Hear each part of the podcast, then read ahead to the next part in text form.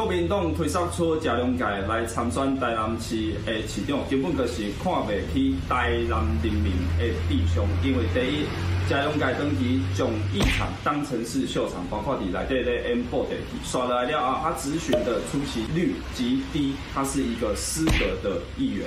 最后，他在参选这个立委的时候，就在学韩国语，说台湾安全，人民有钱，他根本就是韩国语的传人。国民党意图制造这个。呃，韩国语的模式在台南发生，这是不可能的事情。我相信以台南市民的智慧，不会让谢荣介从议会进到市府，不然这有可能会成为全台湾最大的政治笑话。